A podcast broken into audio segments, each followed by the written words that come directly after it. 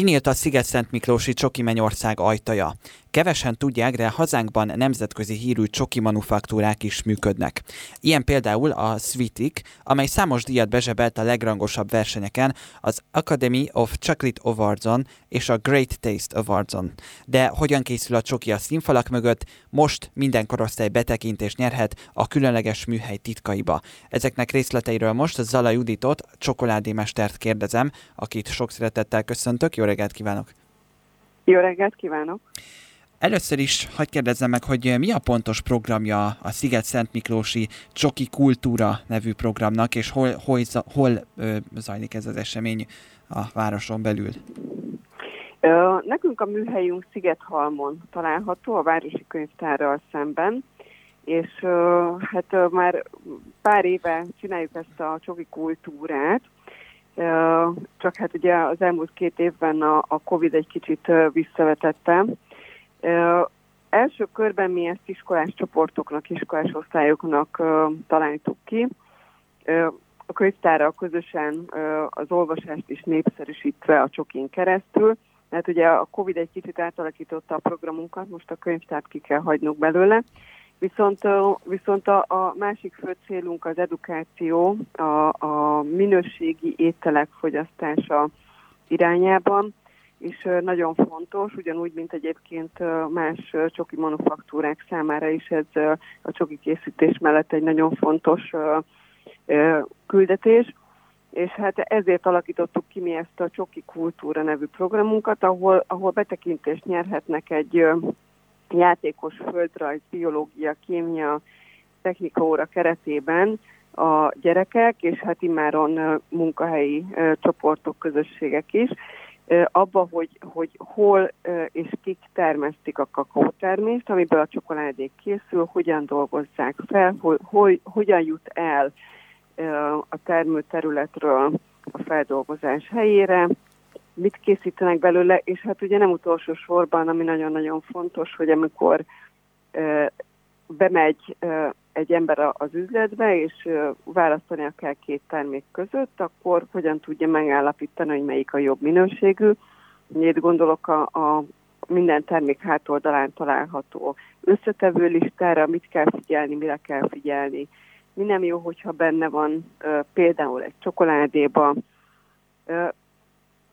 és itt most mondaná egyetleg, egy-két dolgot mondaná ehhez, mi, mielőtt tovább lép, hogy mire, egyébként mire figyeljünk most, ha a hallgatók felkapták a fejüket, hogy ha bemegyünk egy üzletbe, akkor hogyan tudjuk megállapítani, hogy minőségi csokoládét veszünk-e, vagy nem? Egy-két kritériumot tud, tudná esetleg mondani, vagy amire érdemes figyelni? Persze, természetesen. Ugye a legfontosabb, hogy a, a jó csokoládéhoz nem kell más, ha összetevők szintjén nézzük, mint kakaómassza, cukor, kakaóvaj, esetleg vanília. Három-négy összetevős egy, egy minőségi csokoládé. Amikor már olyanok vannak benne, hogy hidrogénezett vagy növényi zsiradék, semmi szükség nincsen rá, aromák, ízfokozók, térfogatnövelők, akkor, akkor én azt gondolom, hogy ezt nem feltétlenül kéne levenni a polcról. Már csak azért is, mert egyébként a csokoládénak számtalan jótékony hatása van egészségünkre, úgy a memóriánkra, mint a, az érrendszerünkre, a, vérnyomás, a szív, és tényleg rengeteg ásványi anyag, antioxidáns van benne, de természetesen én, én a magas kakaótartalmú, jó minőségű csokoládéról beszélek, amit hogyha napi szinten, de mértékkel fogyasztunk, akkor tényleg hozzájárulhat uh-huh. akár a diétánkhoz is, de mindenféleképpen a, az egészséges étrend része lehet. Értem. De most akkor folytassuk, tehát azt mondja, hogy e, e, ezt is megtudják a résztvevők, hogy hogyan választanak a csokoládék között, és még hogyan alakul a, ez a program, aki részt vesz rajta. E, igen. Tartunk egy mini csoki kóstolót, ahol különféle termőterületről különféle fajta csokoládékat kóstolhatnak a résztvevők, illetve 100%-os csokoládét és a kakaóbabot is megkóstolhatják, illetve mindenki elkészítheti a saját kis csokoládét tallérját, és amíg a, ezek a csokoládét tallérok a, a hűtőben termetnek, addig egy játékos kvíz keretében, amit akár egyénileg, akár csoportosan töltenek ki, felmérhetik, hogy, hogy mi az, ami megragad bennük, milyen tudást szereztek, és hát természetesen, mint minden versenynek, nálunk is van egy nyeremény.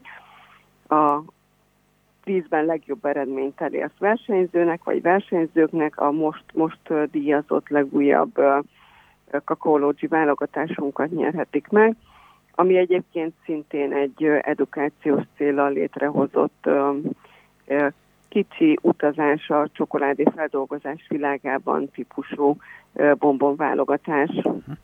Ugye azt mondják itt a sajtóközleményben, és erre felkaptam én is a fejem, hogy a magyarok világszinten is kiemelkedőek a minőségi csokoládé készítésben. Mit gondol ez, mivel indokolható, mennyire elterjedt információ ez itthon, mennyire tudnak erről az emberek, és mivel indokolható, hogy a magyarok világszinten is kiemelkedőek ebben? Hát sajnos nem annyira vagyunk ismertek, mint amennyire megérdemelnénk, és most nem magunkra, a mi cégünkre gondolok kifejezetten, hanem úgy általában a magyar csokis közösségre, csoki manufaktúrákra, akik tényleg méltán világszint, világhírűek, mert világszínvonalú termékeket állítanak elő, Azért nem vagyunk ismertek, mert nincsen olyan hatalmas anyagi forrásunk a marketingre, de egyébként az, hogy, hogy miért vagyunk jók, én azt gondolom, hogy, hogy a magyarok nagyon nyitottak a más kultúrák gasztronómiájára, nagyon leleményesek, nagyon bátrak, és ezeket a, ezeket a tulajdonságokat lehet felfedezni a, a termékekben, nagyon sokszínűek vagyunk, és hát a, a különféle manufaktúráknak a, a remek termékei is nagyon ö, sokszínűek, bátrak, izgalmasak. Én azt szoktam mondani, mert ugye általában avval találkozunk, hogy hát a Be- Belgiummal párosítják a csokoládét. Én azt szoktam mondani, hogy igen, ott is lehet jó csokoládét kapni, de hát most minek menjünk olyan messzire, amikor itt Magyarországon tényleg ö, számtalan ö, neves manufaktúra készít nagyon szuper termékeket. Igen.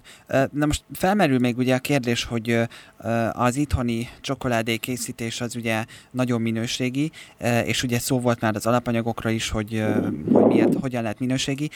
Az alapanyagok közül mennyi termelhető, vagy mennyi állítható elő Magyarországon, és mennyi részét kell importálni, vagy külföldről beszerezni.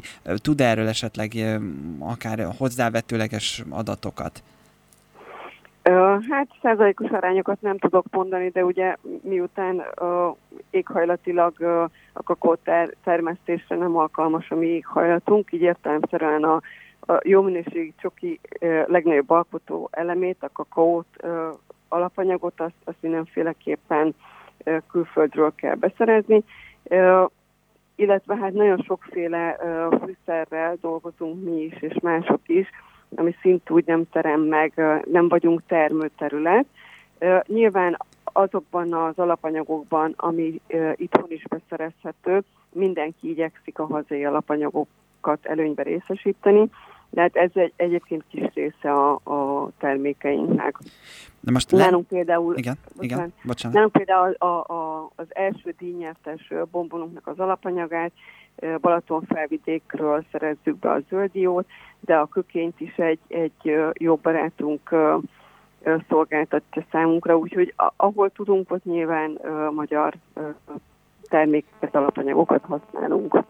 Most hagyd legyen egy ilyen nagyon laikus kérdés, ami most már kevésbé kapcsolódik ez a programhoz, de hogy ugye ismerjük a étcsokoládét, a tejcsokoládét és a fehér csokoládét is, ezek nem tudom, talán a legismertebbek, hogy, és mi, mi adja a különbséget ezek között, és például a fehér csokoládé mitől más, mint mondjuk egy tejcsokoládé, vagy mások az alapanyagai, szóval mit tudná erről mondani?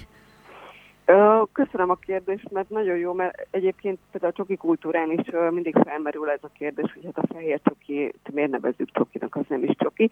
De igen, hogyha jó minőségű, és van benne kakaóvaj, akkor, akkor igenis csokinak nevezhető, hiszen a, a kakaóbabnak két fő alkotó eleme van, az egyik a kakaómassa, a másik a kakaóvaj. A kakaóvaj az, ami tartalmazza a, a vitaminokat, az, az ásványi anyagokat, az antioxidánsokat, tehát ez, az, a, ez a része az, ami igazán értékes, és amit egyébként felhasználnak a gyógyszeriparban, a kozmetikai parban, és számos területen.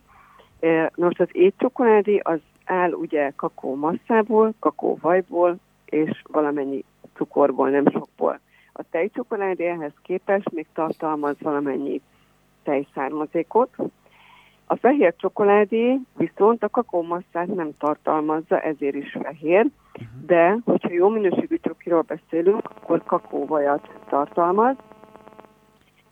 És ez amikor, amikor mondjuk a, a, a nagyipari termékeknél próbálnak az menni, amikor a kakaóvajat kicserélik valamilyen hitett növényi zsiradékra, és nagyon-nagyon sok cukrot raknak bele, akkor már valójában nem nevezhető csokoládénak, mert mhm. nem tartalmazza azokat a, a, a főalkotó elemeket, ami a kakó termésnek alkotó elemek.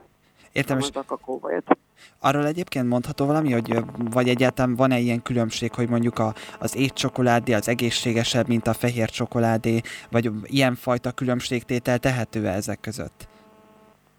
Természetesen, hiszen hogyha mondjuk beszélünk egy 70%-os csokoládéról, akkor uh, annak a, 70, tehát a, a kakó szárazanyag tartalma az 70% azaz a kakómasz és a kakóvaj összesen 70 ot tesz ki, a maradék az cukor. A fehér csokoládé általában 28-30 os tehát ez azt jelenti, hogy a kakóvaj tartalma 28-30% és hát ugye a nagy része cukor és tej származik, tehát nyilván ha a kettő között kell választanunk, akkor nyilvánvalóan az íz csokoládé, ami kisebb cukortartalmú és magasabb kakaószárazanyag tartalmú, az lesz az egészséges. Tehát mi is, amikor arról beszélünk, hogy épít építsék bele az emberek a diétáikba, vagy az egészséges életmódjukba a csokoládét, akkor nem a fehér csokoládéról beszélünk alapvetően, hanem a magas kakaószárazanyag tartalmú étcsokoládéról, vagy akár lehet mondjuk egy tejcsokoládé is magas kakaószárazanyag tartalmú, van olyan manufaktúra, aki 60% vagy a fölötti tejcsokoládét készít.